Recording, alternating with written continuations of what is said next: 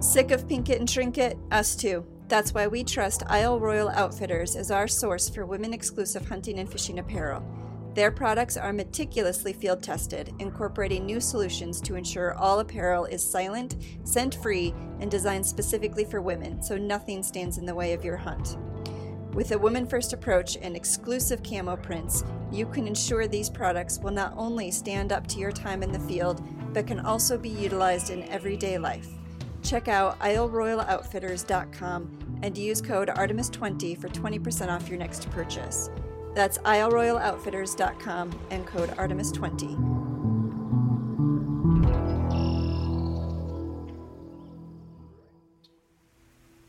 Artemis endeavors to get more women in the field and on the water. To support women as leaders in the conservation movement. To ensure the vitality of our lands, waters, and wildlife. Artemis endeavors to change the face of conservation.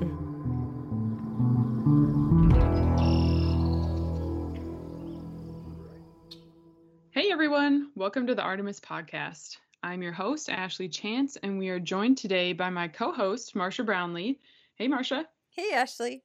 How's it going? It's good. You know, off to a rocky start this morning, but uh, hitting my stride. I feel optimistic. Yeah, so listeners, we are starting this podcast only 45 minutes after the planned start time, thanks to some technical difficulties. Um, but that's okay. Our guests today are very patient, and I can already tell wonderful guest is Beka Garris. Hey, Beka. Hi, guys. Hey, Beka. How are you? How are you doing, Beka? I'm doing good. How are you guys? We're we're good. Good. Um, so we can to hear. talk to you. Sorry, I'm excited to talk to you. Delve into this conversation. Yes, and I would also like to introduce our um, guest background 2.0. singer. Yeah, Beka, do you want to tell us who that is? My daughter Isabella. She will probably be here throughout the whole thing. Beka, we're happy to have you, and we're happy that Isabella is joining us as well because our topic today, one of the things I want to dive into is motherhood and hunting. Um, so it's very appropriate that she's joining us. Yes, it is. So, uh, Beka, one thing that we like to ask folks to learn a little bit about them is what they have in their freezer. Can you share with us? Um, right now, I have a couple squirrels. I have a few packs of venison left, I think, from last year, and maybe a rabbit. But our freezer, our wild game is running kind of low, so I'm really hoping to get at least one deer this fall. nice. It is that time of year where everybody's scraping the bottom of the freezer. Yes, exactly. It is that time. We also have almost nothing left. There's like we have a bunch, uh, not a bunch. We have a few whole ducks, which are like our our most um holiest of wild game, I guess. Like these ducks that we've so carefully plucked and prepared, and we're I don't know. We should just eat them, but that's all that's left because we've been saving them for a special occasion. But we are we are also very bare bones in our freezer. Yeah, it always is this time of year. So can you tell us a bit about who you are? Yeah, um, I was actually born and raised in northern New Jersey, and I grew up hunting, fishing with my brothers and sisters. My dad uh, was a big hunter; he still is. Um, and I started bow hunting when I was about 16, and then a couple of years ago, I switched to traditional bow hunting, which is what most people know me as a traditional bow hunter. What prompted you to make the switch? So I just felt like I wasn't really challenging myself anymore with a compound bow. So I always loved the idea of hunting with a traditional bow, and I decided to finally just do it. I felt like it was time to just do it, and I ended up loving it. And I actually sold my compound bows and hunt strictly traditional now. Wow. So, Beka, I'm curious. I um, I've only been hunting for about the last six years, and I'm a rifle hunter, and I'm considering transitioning into bow. And I'm curious if there, if there's like, can you talk a little bit about the difference, um, at like that you feel in a field using a compound versus a traditional bow? So the biggest difference is distance. With a traditional bow, most of your shots are going to be 20 yards and under. With a compound, you can sort of stretch it out a little bit more. Um, and then another big difference that I've talked about in some articles I've done um, is that with a compound bow, when you're hunting with a compound, you rely on your release and your sight and everything like that. And with a traditional bow, it's just you and your bow. So if you mess up, it's you. It's not it's not your equipment most likely. It's just you. Okay. Well, I was just saying how inept I feel with a compound bow currently that the idea of um, graduating someday to a traditional bow is like a pipe dream for me. I mean, if you really want really want, I feel like if anyone puts the work in, they can do it. It's just it's a lot more work than a compound bow, and that's why a lot of people they'll try it and then they'll realize how much work it is, and then that's what makes a lot of people quit. Mm-hmm. Gotcha. Okay, so this leads me into Beka, I excuse me if I just start grilling you on the logistics of Yeah. being in the field with your child, but I really need this information. So, um, first and foremost, talking about having to get um, so close to an animal with a traditional bow, how do you do that with a baby or a toddler? Or Well, it is very difficult. Um, I feel like maybe I thought maybe this year was going to be easier because she's older, but she likes to talk a lot more now, so it may be harder. Um, I have only got two deer so far with her on my back. Um, we've shot quite a few squirrels, but How when old she is was she? younger, she would. She's three. She just Okay. turned three. When she was younger, she would fall asleep in the backpack. So it wasn't like I would walk around until she fell asleep, and then I could either keep moving or I could just stop and sit and wait. So I I was hunting differently than I would without her, but not significantly different. Sure. Okay, that's interesting. What something that I'm battling right now, you're in Ohio, uh, so maybe it's a little bit different, but mosquitoes and bugs. Mm. And like I know she's not going to die if she gets bit by a mosquito, but But she's going to be rather unhappy. yeah, and she's so chubby and tender. I would just like to avoid that. So how Yeah. do you Um, what talk about that? I Chubby use tender. all natural bug spray. I don't put it on her skin. I just put it on her clothes and like her carrier and on myself. I don't Okay. use like the really strong stuff that has like DEET and all that in it. Um, I just use all natural stuff, which doesn't always work as well. You have to apply it more often, but it still does work. Sure. We did What- that podcast episode a while back. I can't remember. I think it was BB out of North South Carolina who mentioned that um, special Victoria's Secret lotion scent that also acts as a bug deterrent. It's a true story. Um, I'll have to look up the name of it. But uh, do you ever use nets in the field with for her?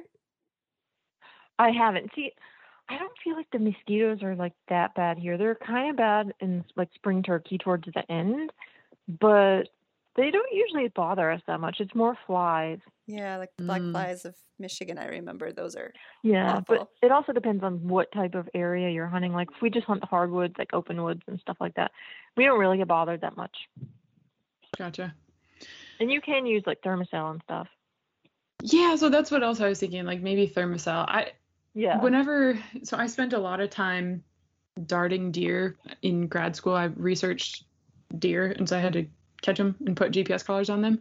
And mm-hmm. this was down in Mississippi, and so it's like we were in the swamp literally, and so you could not, I repeat, could not sit in a stand without a Thermacell.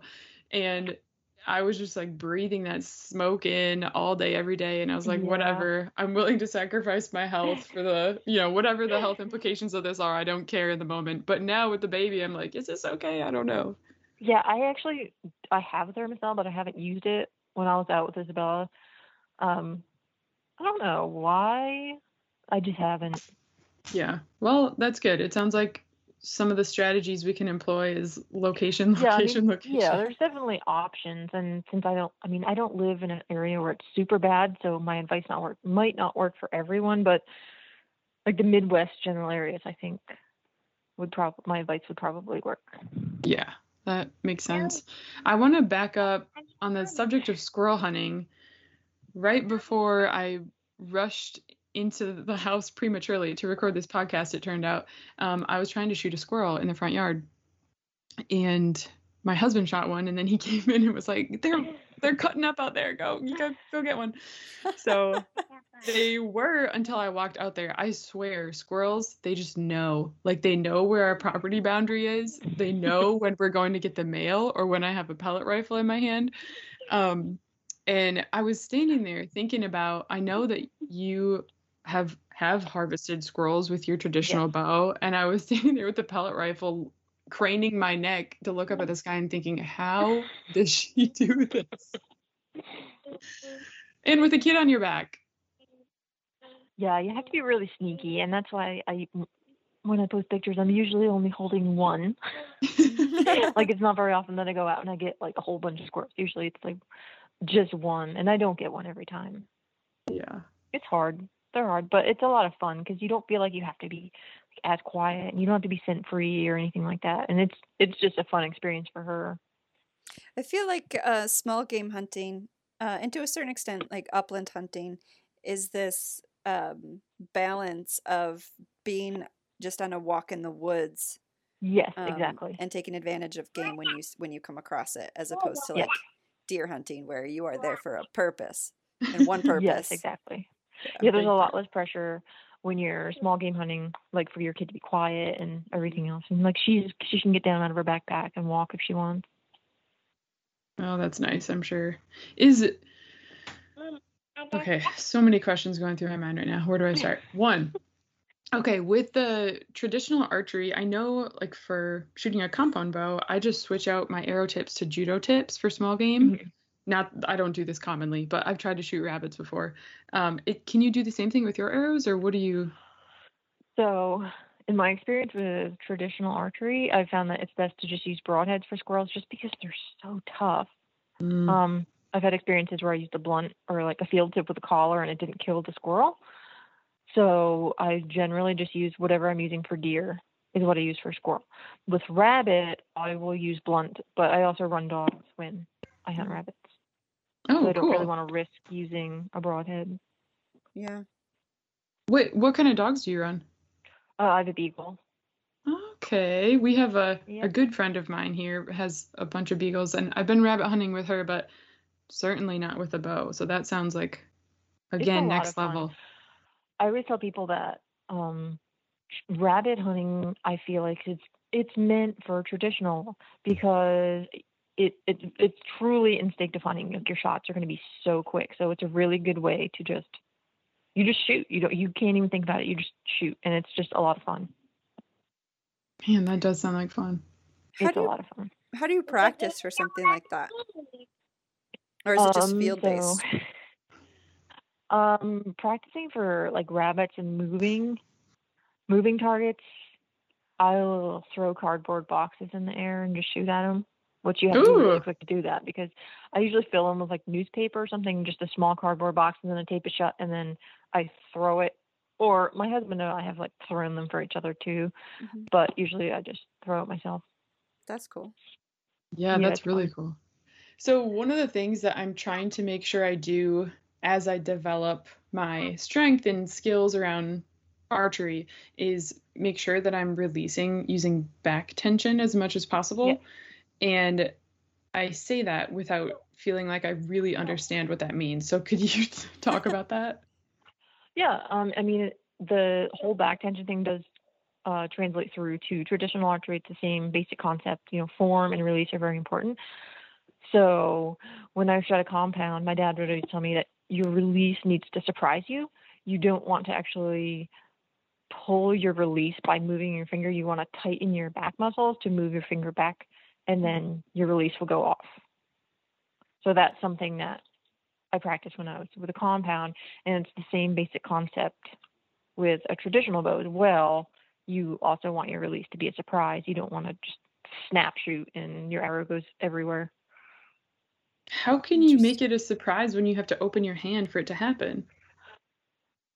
I mean, you do have to open your hand, but you want the string to somewhat more slide off your fingers. It's not so much about your hand moving, and it's more about the string moving. I want to say. I don't know if that Mm. could make sense. Yeah, no, it totally makes sense. I'm just trying to. Yeah, I conceptually it. it. makes sense, Yeah. but in practice, I think it's something that's to me right now very difficult. Yeah, for especially yeah, it's that's one of the hardest things, both compound and traditional, is making sure that you have proper release because that's if you're not consistent with that, you're not going to be consistent shooting. Mhm. Sure. Interesting. Okay. Do you have a release word? Like I know um, some archers will um, practice a, le- a release word for timing, and but this is only with compound. I haven't ever talked to anybody about it with traditional bow. Like a friend. I, I've actually ne- I've actually never Oh. heard of that. So No. no, Yeah, I never have either. well, I'm I. You should get somebody who knows more what they're talking about than I do to elaborate on it. Marsha, can you t- what was their word just out of curiosity? Katniss. oh my god. I and it love was him. It was his word, which just made Ugh. it that much better. That's excellent. But it was like like breathe, release, Katniss. That's how they Okay. using it. I see. I do try to Beka, is this important? I do try to take a breath in and then release on the out breath, just like if I was shooting a rifle. Yeah, I mean that does that does help. It's you know like you need a whole like system of what works for you. What works for you might not be exactly what works for someone else, and that's fine. That doesn't mean that it's wrong. You just need to like have your own process. Gotcha. I, I feel like we have a good mix here because I know nothing. Ashley knows more, and you know more. So Yeah. we got like a nice little staggered knowledge base. So I'm gonna ask a super I know nothing question.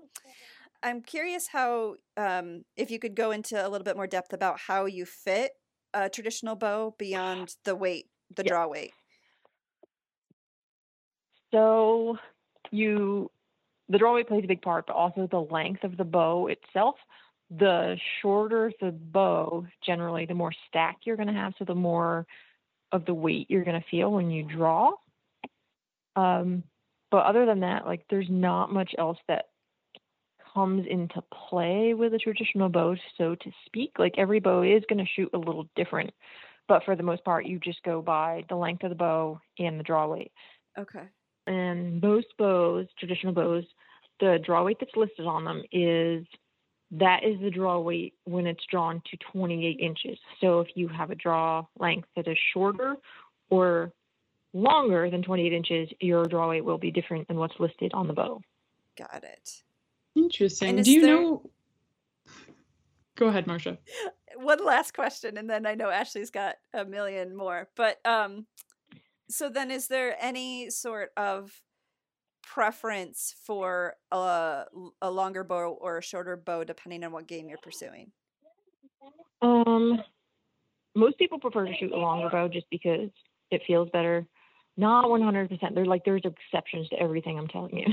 Mhm. Um, I like shorter bows if I'm hunting out of a blind, but overall, there's not really. It just comes down to personal preference. okay. Why is do you know why 28 inches is like the standard that everything else goes off of? I think it's just because it's pretty much like an average draw length for the most part.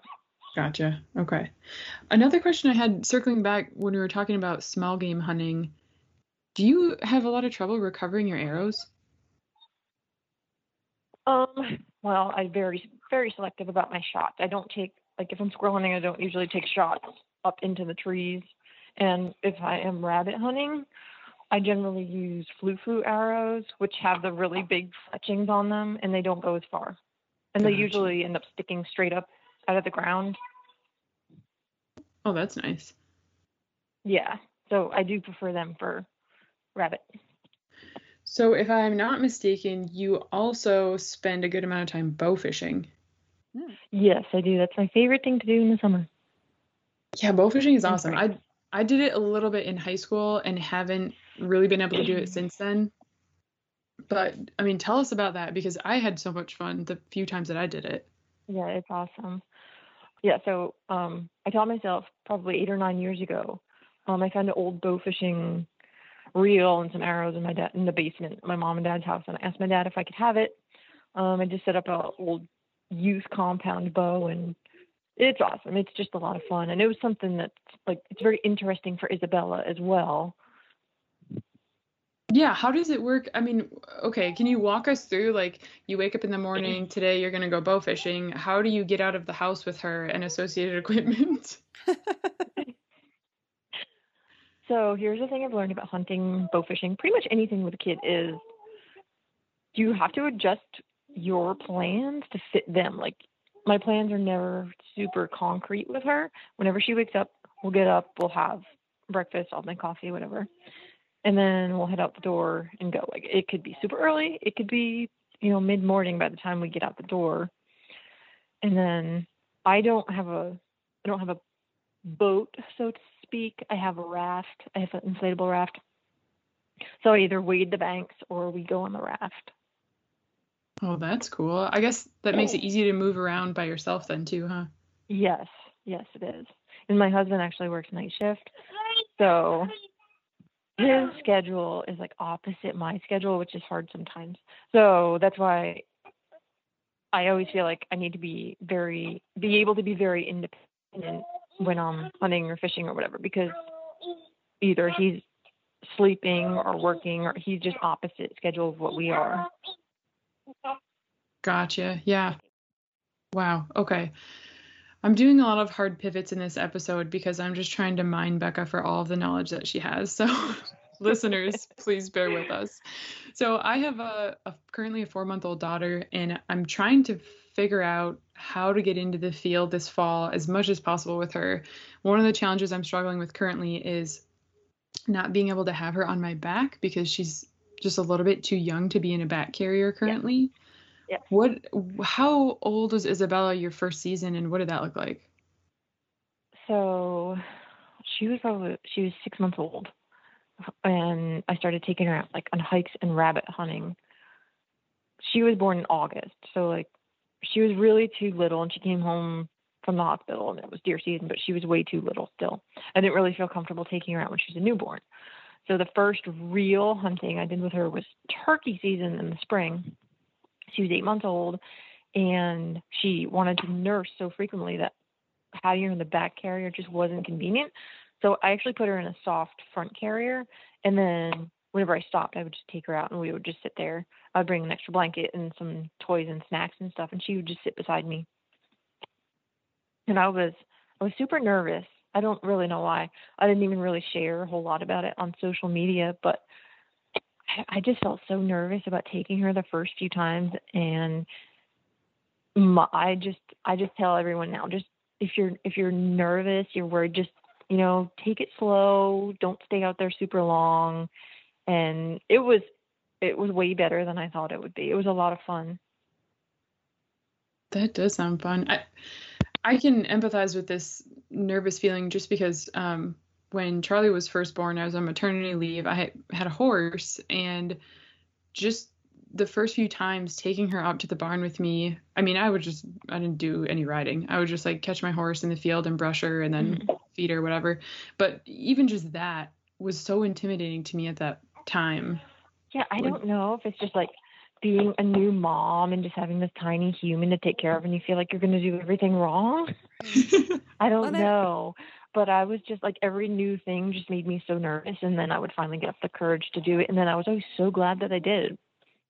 It's so interesting because I imagine uh, I don't have kids, but I I can imagine that there's like um there's just this unknown about each new yes, situation exactly. that you bring that kiddo yes. into. It's like I know how to operate here, but how do I protect my child how here with, and what yes, unpredictable exactly. what yeah and what am i not like what do i don't know what do i not know about having a kid in this environment yeah and it's like it's all of it is a learning process and like every year it's different like it does i feel like it does get easier but you still like you still learn as they grow and things change and you're still learning mm-hmm. Man, yeah it's like the bravest thing people ever do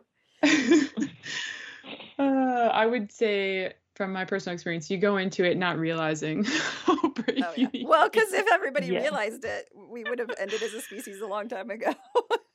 uh, yeah. yeah. Beka, when you were turkey hunting with her, were you using your bow or a shotgun? Um, I was using a bow, and um, I actually hunted through pregnancy too, which I was also very nervous about. I don't know why. Um, but yeah, I haven't I haven't actually gun hunted with her. Um, I don't imagine that it would be that much different, except uh, you would want to bring hearing protection for your baby, obviously. Yeah, so we're haha staring down the barrel of that. Um, we're sorry, I didn't I mean love to puns. make a pun. Um, we're heading back to Minnesota in a couple weeks to try to Yeah. pheasant and goose hunt with guns, and um, we have earmuffs for her. But my in- Mhm. my my assumption is that she's gonna hate them. Mm. So Yeah, we got a pair for Isabella, and she didn't really like them that much. But I mean, I don't know what else to say. I mean, kind of. Have you tried putting a, like a hat over top too? Oh, that's a good idea. I you know I honestly haven't even tried the earmuffs on her. Maybe because that'll like help prevent her from trying to pull them off. yeah, what that's a good point. Okay, we'll do that later. Okay. Oh, is that a turkey? is that a turkey call? Yeah, she has. Of course, she pulls out the book with the turkey call sound. She wants a turkey call now, but obviously, I'm not going to give her a turkey call while we're doing Ah, that's funny. Can you, Beka, can you talk about how, sorry, let me phrase this correctly. How has having Isabella changed or shaped the way that you view hunting and feel about it? And like, what, I don't know, what is it to share this with her? Um, I don't know. It's just I feel like I put less pressure on myself to actually fill tags, and I've learned to enjoy the like the actual moments as they come more than I did before. And now that she's like old enough to talk, she's like pointing out all these things, and it's just it's just a really fun experience. Has she? I mean, because she's still so young, and so I'm like, we'll have you back in three years and ask you this question again. But um, when you harvest a game, or when you harvest an animal, what uh, is her reaction to to that? I mean, if it's probably something So- that's just so natural to her in her life that Yes. So, like, I feel like people that would be non-hunters would be, I don't know how they would feel about it. I mean, it's cute if you're a hunter, but she's just so matter of fact about, oh, that animal's dead and we're gonna eat it. Like, she thinks that's what animals are for, and it's it's just funny to see how that's how she was raised. So that's how it is to her. And I know every kid's different so it's hard to say like if other kids would feel differently about it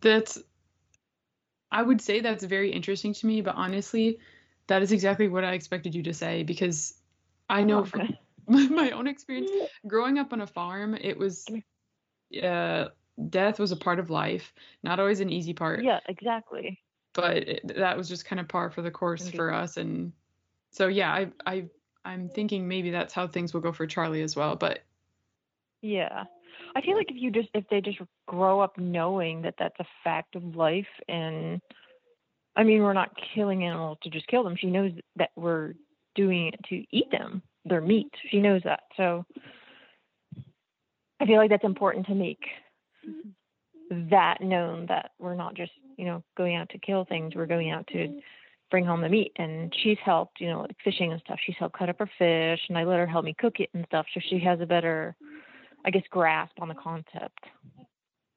Wow, yeah, that sounds to me that sounds so rewarding. To I mean, it has to be, right? Just to see her yes it real it really is it's been amazing what's her favorite wild game to eat? she Besides- says she likes steak and fish Steak and fish. me too. Both good. Can you tell us about one of your favorite moments in the field or on the water? this was the one question I wasn't really sure how to answer because I don't feel like I have a favorite moment. I I guess. Or just like a good one that you remember. it doesn't have to be the Okay, moment. probably okay. So this really wasn't hunting, but a couple weeks ago, Isabella and I went to check trail cameras, and she just she just went over and she sat down by this giant tree, and she was just sitting there all by herself, just looking around. And then she screams, "Ah, deer!" And like I'm just completely oblivious. I'm looking at the card on my little card viewer, and there's this monster buck over by the fence line, just looking at us. And then it runs away and she starts screaming how it had antlers and it was just amazing how she has just been sitting there quietly and she sees this and i am just completely oblivious. Like i didn't even know. And then she literally talked about it all day and she kept wanting to go back to that tree because she thought that it was going to come back Oh, that's so cool. it was a monster she said it was monster oh my gosh, that's amazing. That is so cool. Yeah. I can't I can't Yeah, that was imagine really cool what it's going to be like for her to grow up and have these memories from even before a time when she could remember. You know, like I remember my Yeah. first times in the field because I was like 10. Yeah, exactly. I didn't. I grew up in New Jersey, where you have to be 10 years old before you can hunt. So my dad started taking me. I was like seven years old. So I like I. I don't have. I have memories because I was seven, but before that, like, I fished and stuff. But Yeah. So interesting. So does does Isabella have her own bow? she does. She has. Um, she has her own recurve, which was my first recurve, and it was my dad's first recurve. He got it for Christmas when he was little, so it's like really special. That's lovely. How d- and how do you this is this question is half in in joke and half in seriousness. Um how do you talk to her about form?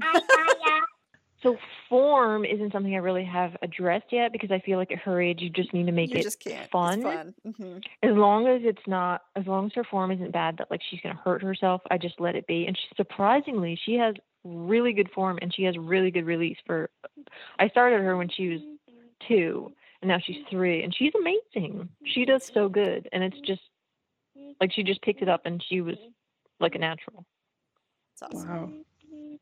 How long how tall is her bow? It is taller than her. I want to say it's 48 inches and she is 38 inches. Wow, what a Love it. match. Taller than Yep. her. Yeah. Uh, I love it when parents give their kids in, uh, height in inches. It just makes me happy for some reason. it's like age in months. yep. Kids. Yeah. Marsha, do you have a question that you want to ask? Um, do I have a question I want to ask? I guess I just have a lot of I th- I have a lot of respect and, uh, and appreciation, Beka, for your willingness to um, do what you do and bring the kiddo along. Uh, because I think there are Thank a lot of messages thrown at people that it's that it's not safe um, and it's not easy, and it would be Yes. easier to just not do it. Um, and Yes. yeah, and so cheers to not listening to any of that. Thank you. When so when I first had Isabella, I was like under this I strange idea, strange now, wasn't strange then, that like I would be able to go out and I would be able to hunt and do all these things. Like I would have someone to be able to watch her, my husband or maybe my mother in law. And then like she got here and she wanted to nurse all the time. And then she refused to take a bottle. She didn't want bottles. So like she always had to be with me. And I kind of felt like I was losing a part of myself because I wasn't out doing the things I love to do. And that's what ultimately led me to the decision to take her with me. And then my husband's on the opposite schedule. So if I waited for him to be able to watch her, I would never be able to go. So, like, a lot went into my thought process before I made the decision. But I am, I have no regrets. Like, I'm really glad that I did make the decision to do, do it. And I started posting about it on social media in hopes that maybe I could help other parents who were sort of in the same situation. Like we don't live close by to family. We're an hour from everyone, at least an hour from everyone. My family's states away. Um, like not everyone has babysitters or the option of having their kid left at home with a parent, with other parents. So I mean, I just want people to know that it is an option to take them with you, and it's not like this horrible, dangerous experience that people want to make it out to be. Mhm. And going back to something you said earlier, it's obviously it's not going to be the same as it was. Um, Oh, it's exactly. going It's to be different. different, but it's way different. um, but it but So- it's yeah, but it's still you have to I just, I've I've done a few articles on this and you have to make the decision if are you willing to sacrifice or like are you willing to give up the idea of definitely filling your tags to take your kid? Because if you are dead set on having to fill your tag then taking your kid is not going to be for you. Like you have to be okay with maybe not filling a tag at all that year and just you know getting out there for the experience and enjoying your time out there.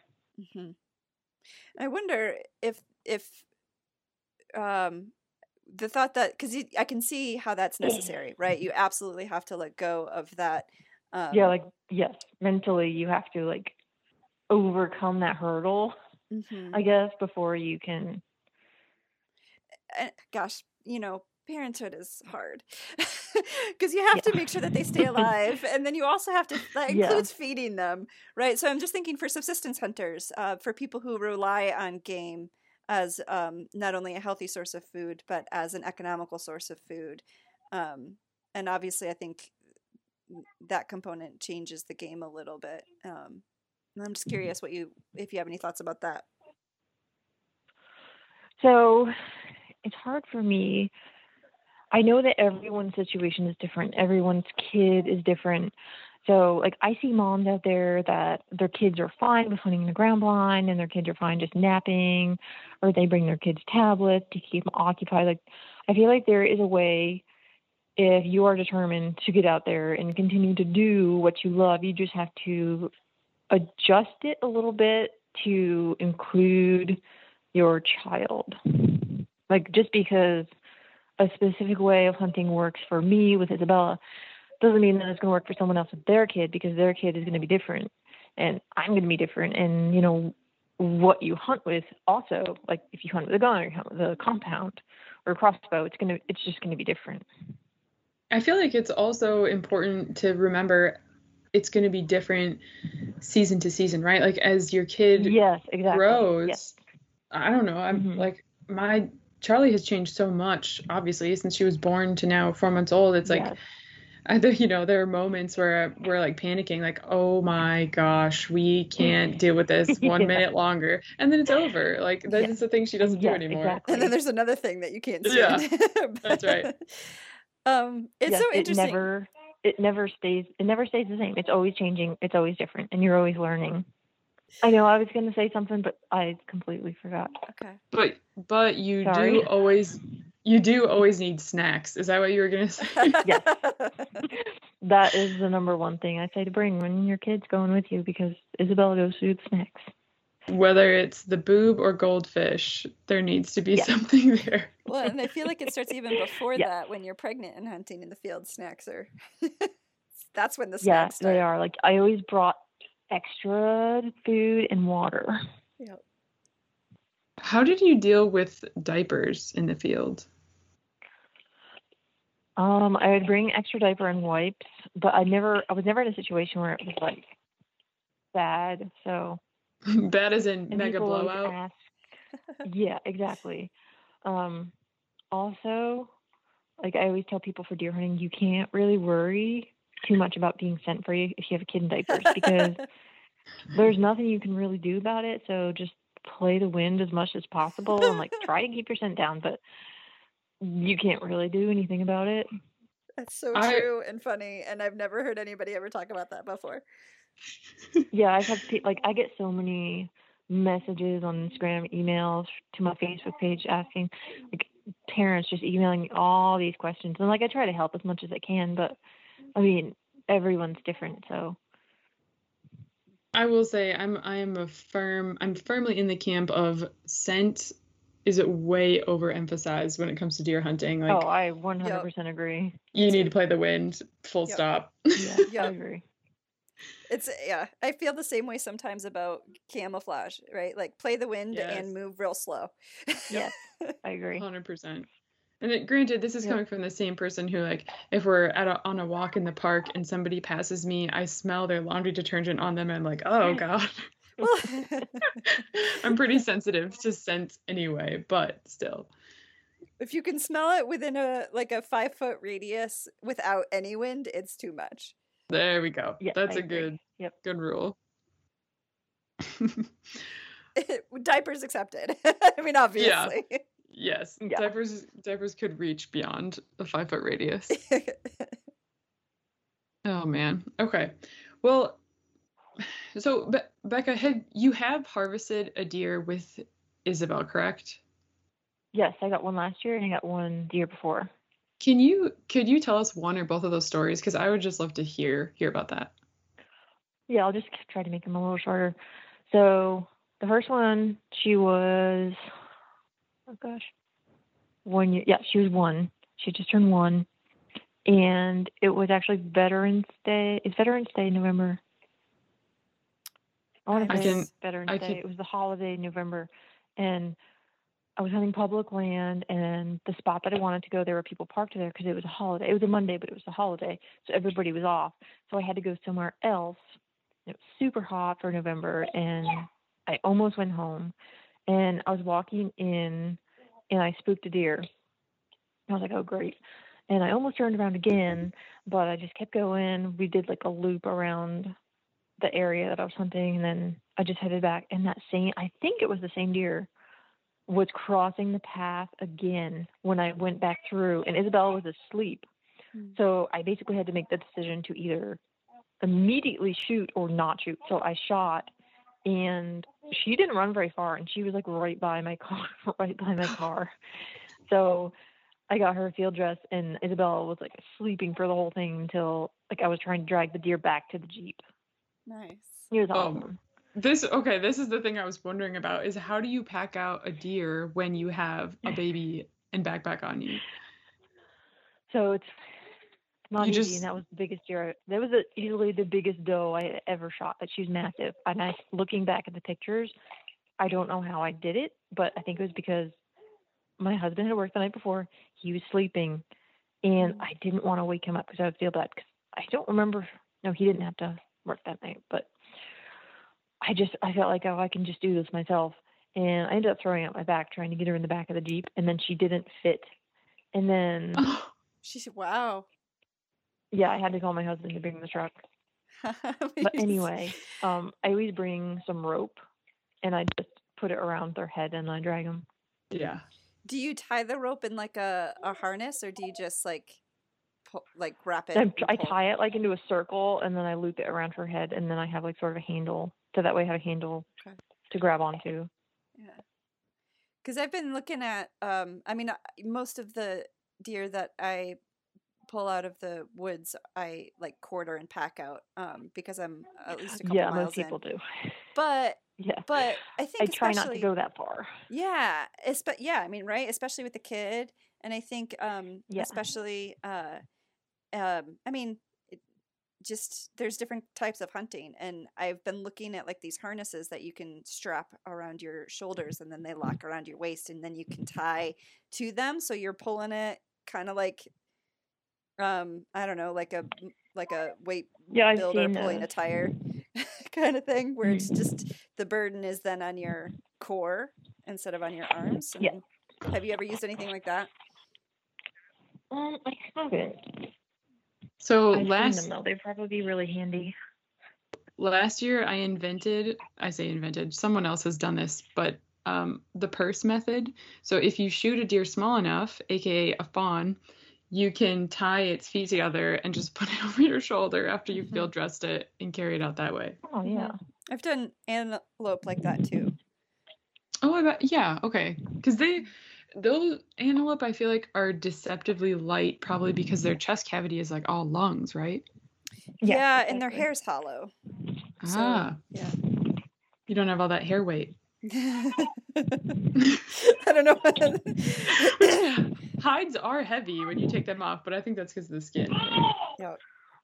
Also, Okay. in Ohio, like where I live, it, there's not that many hills. So, I mean, there's some hills, but not like mountains where, uh, like where I grew up. So it's not as difficult to get something out. Mm-hmm. How frustrated were you when you did all of that work to get it into the Jeep and then still had to call your husband for the truck? Yeah, I was I, I was convinced that I would be able to get it in there. And I'll have to send you the picture. I couldn't I got her in there, but I couldn't shut the hatch. Yeah. And actually last year my husband got me a cargo carrier that I could put on the back and it's amazing. Nice. Like last year when I got my deer, I basically like I only had to lift her a couple inches and then roll her onto the cargo carrier. Nice. Awesome. It's like the best invention ever. I've been thinking about so I I drive a CRV, which is it's that's just another reason why I usually quarter my animals because it's really hard to throw a deer in the back of a CRV. But I was wondering if I could get something like that. Um, Yes, highly Yeah. recommend. Highly Okay. recommend. I actually have it. I have a truck now, but I put it on the truck too, so I don't have to lift it all the way up to the tailgate if I get one. People are probably going to go, "Wow, that's really stupid. She has a cargo carrier on a pickup truck," but it's going to save my butt if I shoot one. Yep. Yeah. And your no, back. I, and your back. okay, can you tell us about the other deer as well? Yes. Um, so that was last year. It was actually also November, but I felt more accomplished because it was earlier in November. So I got the deer earlier in the season. And it was a little bit chillier, and we were just walking along, and we jumped a bunch of does bedded down. And I just kind of stood there, and they all ran away. And then another one stood up that I hadn't seen. She just stood there for a minute, and she looked towards where the other deer were going. And then I had to make that decision again, like this split split second decision, like either you shoot or you don't, but you have no like do it now. Mm-hmm. So I shot, and she didn't go that far either. And I was thankfully I was also close to my truck, so it wasn't as bad dragging her out. And she was good size, but she wasn't as big as the one from the year before. Mhm. Wow. Was Isabella awake when you shot her or asleep? She was like half awake in her pack. I don't think she actually she saw when the deer ran. Like when I shot it and the deer ran, she saw. Mhm. Sure. but this year, like, she sees everything. Like her eyes are like she's like better than me at spotting things. So like, I don't know how it's gonna be. Are we gonna see a deer? And then she starts screaming that there's a deer there. Right. I don't know. Time will if tell her we have to be quiet. Then she'll be quiet. But I don't know. So it's gonna be interesting to see how this the season goes. It'll be fun. My my cousin, um, he's a he's an avid hunter, and his oldest son was born like opening weekend. Um, and so it became this tradition where he like he would just take his kid out with him opening weekend um, archery Aw, hunting. Yeah, awesome. it's super sweet. But I remember him telling a story once, and I would have to revisit it to see how effective it was. But it was at that stage where, yeah, the kid was noticing everything and commenting on everything. And so he Yeah. goes, I, I gave him a Tootsie Pop, and that lasted about an hour. so Yeah, yeah, that might be are awesome. right. I always say when you're going around, when you're walking with your kid in the woods, keep snacks in your pocket for like the opportune moment where you need them to just be quiet because that really works. hmm Words of wisdom. Okay, this I could make this podcast episode like six hours long, but we've gotta we've gotta respect Beka's time here. Um, well, we're gonna take a quick break to hear from the NWF Outdoors podcast. We'll be right back. Howdy, Artemis listeners. This is Aaron Kindle from NWF Outdoors. We know you love awesome conservation conversations. That's why we want to invite you to check out the NWF Outdoors podcast, where we dive deep into the issues, people, and places that showcase the best of the sporting conservation lifestyle. Guests include leaders, luminaries, and decision makers who define conservation and work tirelessly for fish and wildlife. Check it out wherever you get your podcasts or at nwfoutdoors.org. So we're gonna do our weekly closer, which is hits and misses. Um, so it's what have you been aiming for and how did it go? Um, Marsha, do you want to start us off? I do because I'm super excited about this. So, um, this past weekend, um, I had the pleasure of meeting Courtney Bastian for the first time, who is her Upland podcast, Bird Dog Babe.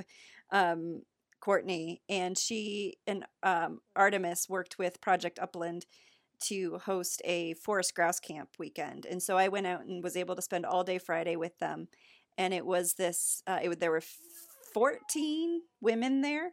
Um, and Courtney just had this great event full of like shooting practice and ethics and conservation and um, canine care in the field and just jam packed. And then Saturday and Sunday they were in the field hunting, uh, and they were able to bring their their dogs with them. So there were like 20 dogs there. It was heaven. Um, Whoa, it was so awesome. it was so much fun, and it was so great to meet such um, amazing women. Uh, and see them in the field. And Hannah, Hannah Nikonow was there. Hannah Leonard from Sporting Lead Free was there.